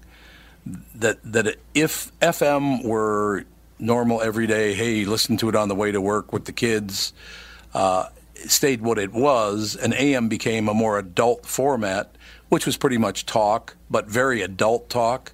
Like when this show is uh, edited. It has to be edited to send to uh, the radio stations it's on.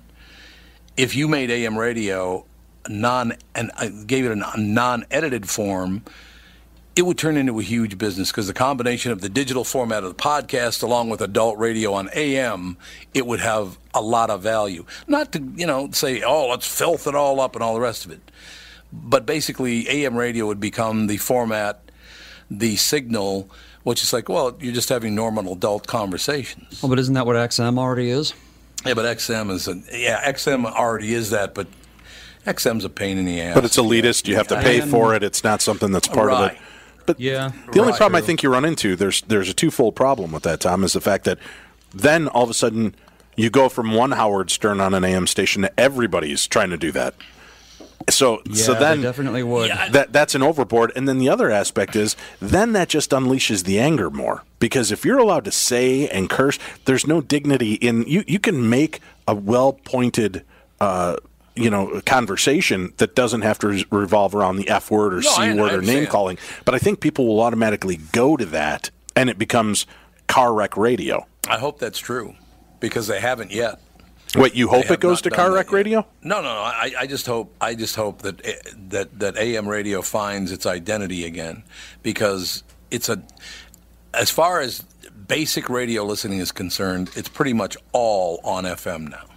You know, even though this show is on AM radio, that's one of the reasons we, we started doing what we were doing, taking a podcast format and, and syndicating it on the radio. And we've done well, uh, from what I understand from the different markets, that, you know, we had the highest share in, in St. Cloud and I, I think Detroit and Brainerd and uh, those places. But it doesn't compare to FM because people are so used to now tuning to FM. AM radio, there's there, some of the most legendary radio stations in America are AM. WL, WLS AM in, in, in Chicago, KSTP uh, and WCCO AM in Minneapolis, St. Paul. You go around the country, you know, the, these huge AM signals, you can't just let them die on the vine. You got to find a different use for them. They can't be the same as FM radio. We need Wolfman Jack. Yeah, get another Wolfman Jack. Adult- yeah, yeah, I wouldn't mind that anyway. I loved Wolfman Jack. Yeah, an adult Wolfman Jack. I mean, it's someone who can um, use certain language or talk about certain topics that you wouldn't. But you're right. You don't want it to degenerate into um, an overuse of um, of uh, profanity. I mean, I think that really did that No. det- detracts from it. I mean, Mhm. but but I be able to yeah be able to express yourself is fine. I just think it'd be what I'm talking about is a show like this one. We don't go nuts with you know the the f bombs and the the big C and all the rest of it. I just mean that it's not completely banned and not allowed. Yeah, you're right. I mean, you- brought up Howard Stern earlier. When he first started on XM, he dropped the big C about every other word, from what I understand. And it got really old, and I think he realized that very quickly. It's like, no, this is not what we are, we're looking for at all.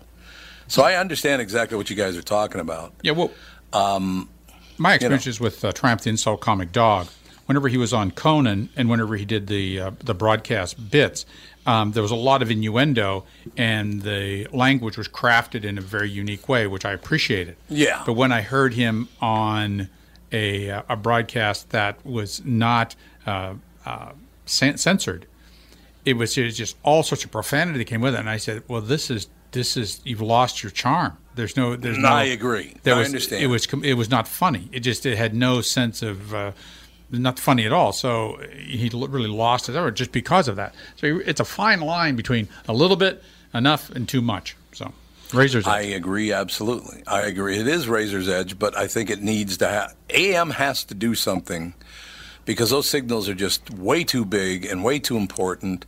They're very clear now. You know, AM. Uh, look, to sit in North Minneapolis and be able to listen to WLS radio, and if I got lucky, WCFL, uh, which is now, God, what what is CFL now? It's a, or I, I think the Loop is now a uh, Christian radio station, yeah. Yeah, it's Christian. Didn't yeah. you pick up KNX? Uh, I think you'd be picking up KNX. Yeah, you could pick up. You could pick up KNX. You could pick up WCFL is now WMVP. WMVP. Oh, spo- sports radio, huh? Sports. Uh-huh. And don't forget WGN. I mean, WGN, absolutely. But not a fif- huge, huge. But not one of the first yeah. 50,000 watt stations. Let's be clear. Let's be, be honest. I, I don't want to, you know, say anything, but that, that was KDKA, KNX, and uh, WLS. KDKA No, no, was not the very the- not- first radio not- station in America. Yeah, not WLS. It was what's the one in uh, Chicago, uh, in L.A. Wolfman Jack was on it. Uh, I thought he was on in New Mexico. He, He was in wa- Mexico. He was on in. He, well, the, the the he was in Los Angeles, but the transmitter was in Mexico. Yeah. Oh, gotcha, okay. Uh, it was X. It was X. I can't remember what the hell the call letters were, but he was on. A, he was on. Yes, he was on a big radio station in L.A. as well. But I, I, yeah, KDKA was the very first radio station in all of America in Pittsburgh. Yeah. It was the very first radio station. So, uh, yeah, I'm not talking about going on and just spewing vile filth. That's not what I'm talking about at all. But having adult conversations and be able to talk about things you can't talk about on FM radio and you can't talk about on broadcast television. I mean, yeah, there are some shows on on uh, Hulu and Amazon. They're just using it. They're saying the words because they can say the words. Yeah. Andy, and that's not what I'm talking about. I'm Andy- talking about adult conversations. Andy, do you listen to radio? Uh, well, I mean, for one, I don't really have the means because I barely ever drive, and I don't own a radio at home. So, I guess by default, no. You don't. But he also doesn't watch television. They're correct. That What- too. Well, that's uh, is there a parallel there? Well, who owns? You know, you, you have your iPhone. Your iPhone would be, play anything. You can listen to, uh, you can listen to the morning show on your iPhone. It works quite quite well. So we have that. Well, with TV, it's because it costs money for Yeah. something I don't really care about that Yeah. much. Radio doesn't cost money. Yeah, that, but it's just interesting that you know that, that there might be there. It's just a generational thing. Is that entertainment comes in a different way because Yeah, so much maybe. so much Yeah. entertainment on your phone is free as well. So you can watch YouTube video. I mean, there's so much you can watch and consume just with your phone or, or your you know your smart device that you know is maybe it is doomed. Uh, who knows? You It know, might. hope not. Well, it might be because you look at it in when I was a teenager and in my twenties, there were TV shows and movies about radio. I Yeah. mean, a lot of them. The FM was a big, big movie. WKRP was a big TV show. Right. There were there were lots of Even shows Frasier. and movies about about radio. Yeah, Yeah, Frasier Frasier, was right. about talk radio. KACL 780 FM or AM, 780 FM. That's a high frequency. It was 780 FM. No, 780 AM. Oh, I was going to say. Well, see, that's that's why I think shows like Coast to Coast AM have survived because they they go outside of the normal topics of sports Yeah, and local media and, and politics to discuss a wide variety of things.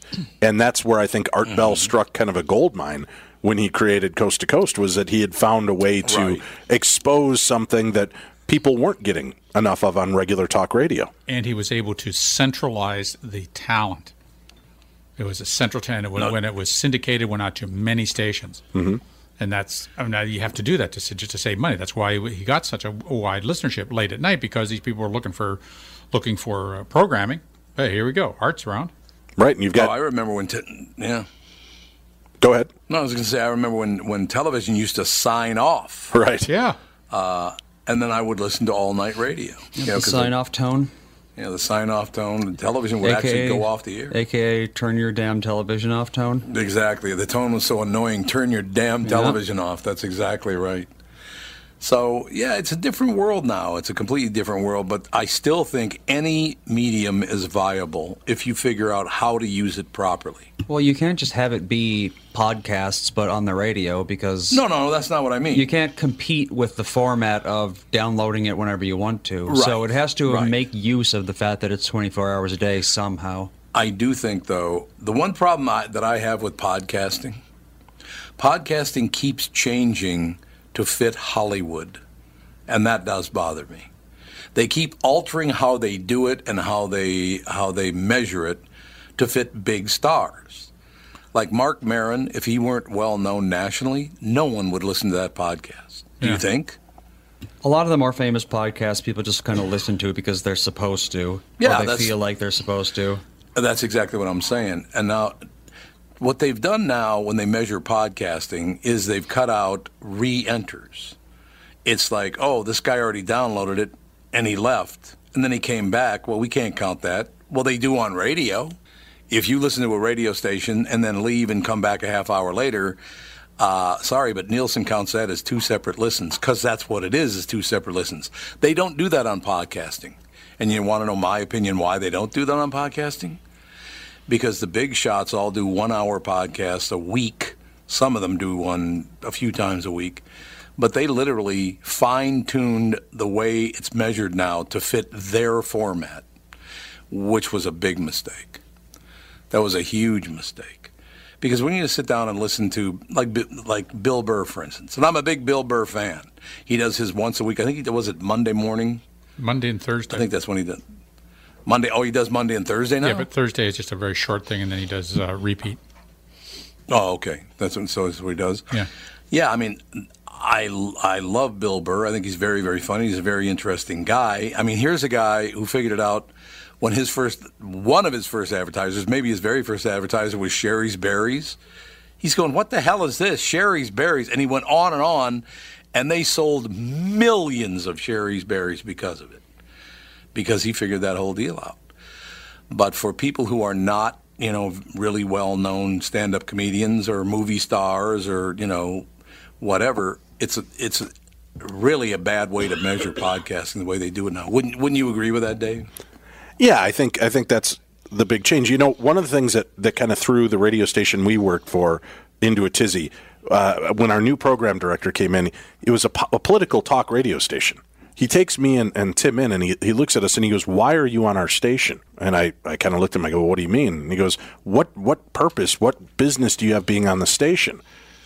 And then he looked at his day part, which was noon or 6 p.m. to midnight, and he said, "This is a hor- oh my god, the ratings are in the garbage." And I said, "Well, we're only on from 10 to midnight. Can you look at that?" And he look he stops and looks at me and leans across the desk and he goes, "Oh, you think uh, Laura Ingraham's bringing you down?" And I said, "Well, I don't know. Can we measure just our hours?" And he goes, 10 to midnight. And I go, "Yeah." He goes, "Okay, let's do that." And he punched it in, and all of a sudden he looked across the desk at Tim and I, and he goes, "Oh, that's why you're on my station." And I said, Yeah, "What's see, that?" there you go. And he goes, uh, he goes, Dr. Laura or Laura Ingraham is on before you, and she's averaging a thousand people listening at any given time for 15 minute segments per hour. You guys are on for two. people. Right. He goes, you guys are averaging 10,000 listeners that are staying with for 45 minutes of the show. As opposed to a 15 minute segment. He goes, Now I understand where you're coming from. And that was late night. He said, You guys are appointment radio. That's what they're trying to rebuild again. And that's what they need to come up with is shows that you tune in to hear those shows. Yep. That's exactly right. That's exactly what I'm talking about. To hear adult conversations, not necessarily a ton of swearing, but the ability to say whatever you do want to say. That's what I'm talking about. So I don't- I'm not talking about foul mouth radio. I'm just talking about being able to say what you want to say. Uh, it would turn that. It would turn amplitude modification, or was it Amplitude modification. Modulation. modulation? There, you go. Ampli- amplitude modulation. There you go. Hello, Seattle. The people who know me best will not be surprised by what I'm about to tell you. I am not a man who betrays his principles. I am not a man who misleads his listeners, and I am not a man who will shrink from a fight. Today I find myself in a fight over the content of my show. But rather than truckle to the forces of commercialism, I've decided to take a stand on principle, even if it means. I'm not on the air, am I? No. He put on the best of Crane. How much did I get out? Well, let's see. People who know me best will not be surprised by what I'm about to tell you. I am not a man.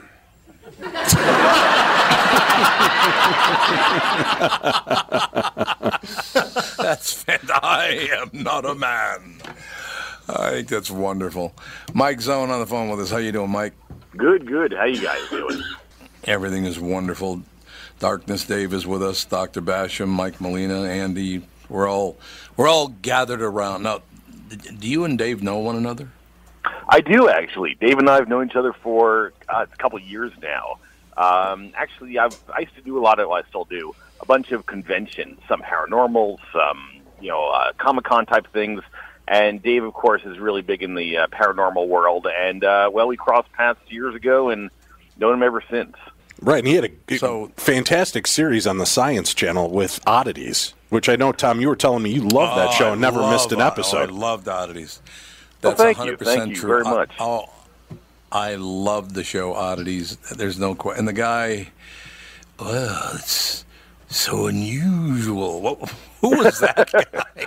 That's Edgar Oliver. He's um Edgar that's- Oliver. There you go. And that's him, by the way. That's not a put on. That's not a character. That's No. not a thing he does. That is him a hundred percent. He actually um, just recently did a commercial with Tom Brady for Beauty Rest mattresses.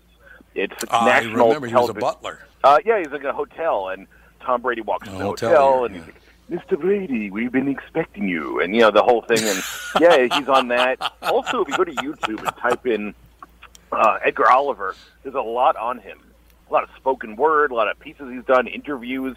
He's he's been around for quite a while, and uh, like I said, that's that's him 100. percent God, it's so. He would come into your shop and find something that would just fascinate him, and he would get. I mean, he wouldn't be. He wouldn't go over the top. It just. It. I guess it's who he was. It just. And that's the I thing. never People thought. Often, oh, go ahead. I was just gonna say, I never once thought that he was just overplaying his hand. I just thought, no, that's real. A hundred percent. He's he's like the nicest guy. I've known him for oh, it's got to be at least fifteen plus years now, and he's uh, he's originally from Savannah, Georgia. He's living in New York City since probably the seventies, and you know he's done spoken word stuff and and all his and all his other work he's done and some commercial work. And when um, the the producers of the show, you know, they were asked about our different customers, and I said, we have this one guy. He's amazing. You know, Edgar Oliver. I said he's he's a playwright. He's a, an artist, I guess. He does a whole bunch of stuff. I said, but you know, I, I uh, when he's in here, we got to film with this guy because he's amazing. And they're like, oh yeah, yeah, right. And then when they saw him, they're like, holy cow.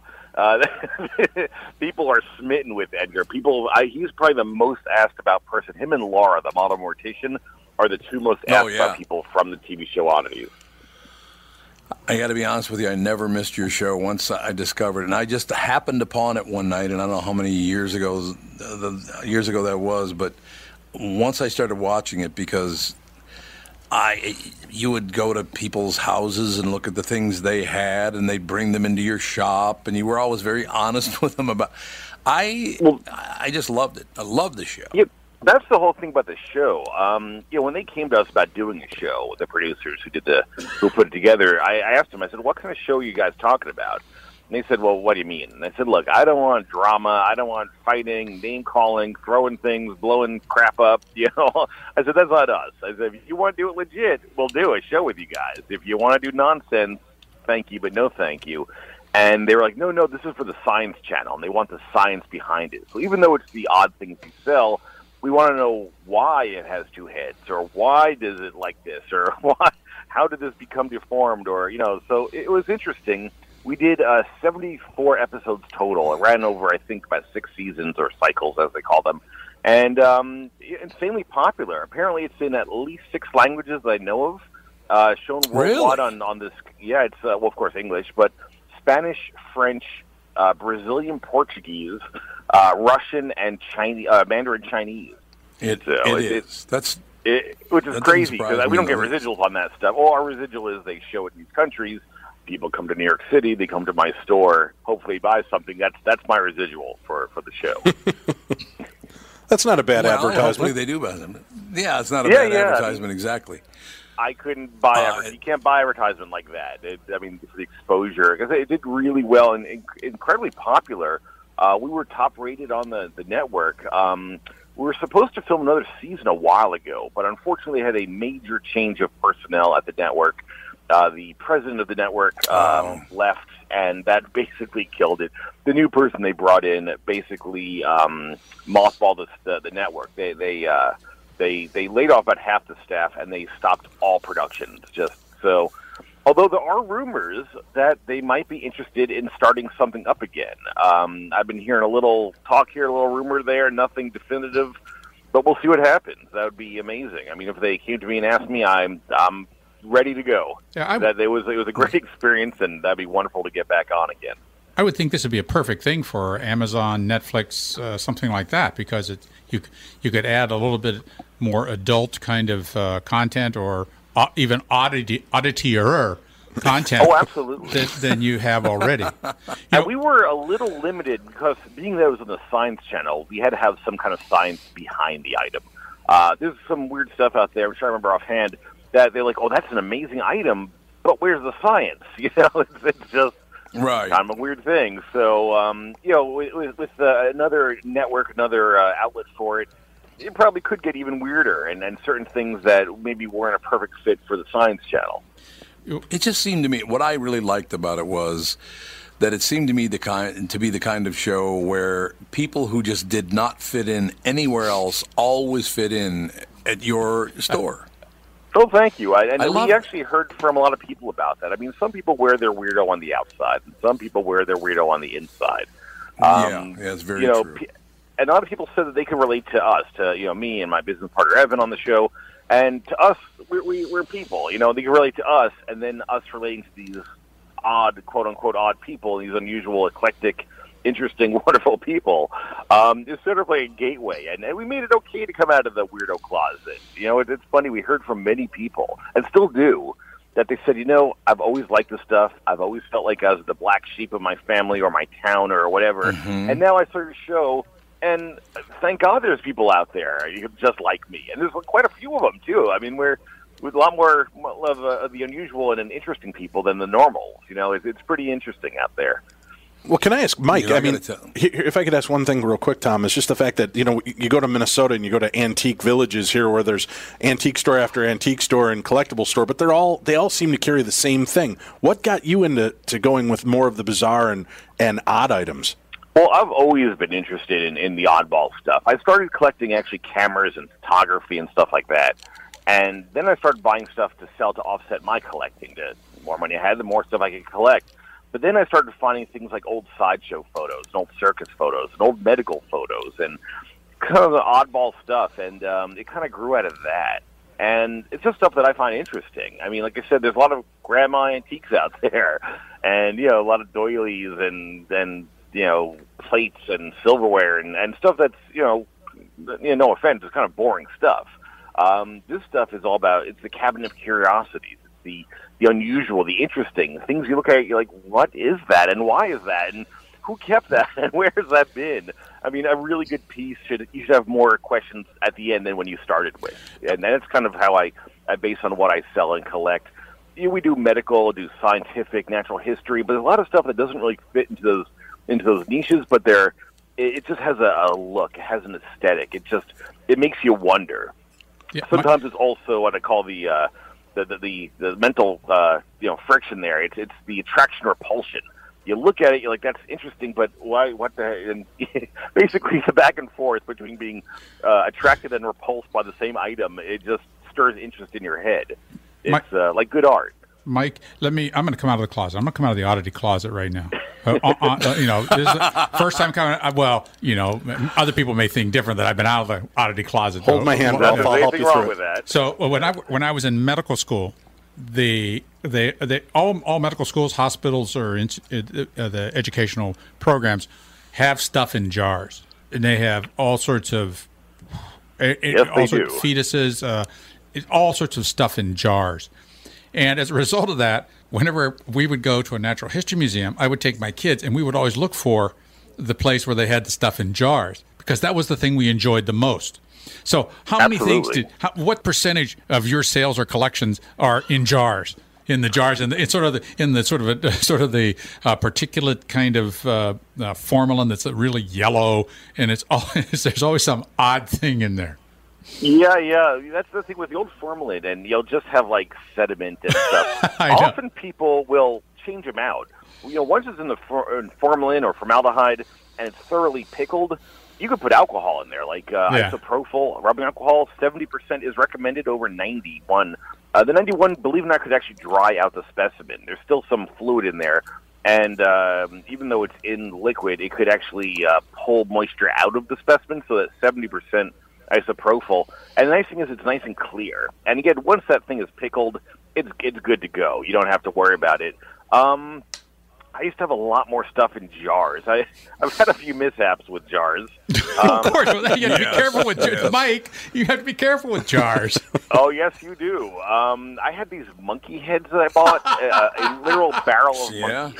Well, there's some monkeys in there too, but it was like one of those like big like plastic barrels of monkey heads. It was amazing. I came from a breeder down south. I don't know why they kept the heads. I uh, who knows.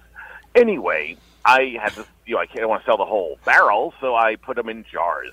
And had numerous experiences where, um, actually, one of them was a, a lovely paranormal uh, um, uh, convention out in York, Pennsylvania, which they don't do anymore. But I had my whole cart loaded up. I had a whole bunch of the monkey heads and jars and boxes in the box, and I'm rolling my cart across the floor of the convention uh, you know, room, and I hit a bump, and everything goes flying. And then, of course, I hear Oh, a smash, and a puddle of monkey head juice is like seeping out of the box. Uh, and so then you're dealing with like glass shards and monkey head Rolling all over the place. Yeah, yeah. Luckily, someone actually bought it. They said, "Hey, you know," I said, "Well, it's a lot less expensive now. I mean, the monkey head is still fine, but you're gonna need a new jar." And the dude just ran out to local Walmart or Target, bought a mason jar and some alcohol, and he got a, a discounted monkey head from that. Um, I also had a full body, almost the same experience, but in the middle of um, a major street in Philadelphia, leaving a tattoo convention. Again, all the stuff in the cart. Cart hits a bump. Everything goes flying, and this was a full monkey in a really big jar. It must have been over a gallon of um, fluid in this one, and it starts seeping everywhere. And the light turns green, and cars started coming. So I quickly have to throw everything on the cart, throw this box with like just tons of fluid coming out of it back in the thing, and get out of the middle of the street. Um, I prefer taxidermy uh, when it comes to Yeah, that'd be good. Yeah, so uh, we That do would be have good. some stuff at the shop, but I, I try to limit it.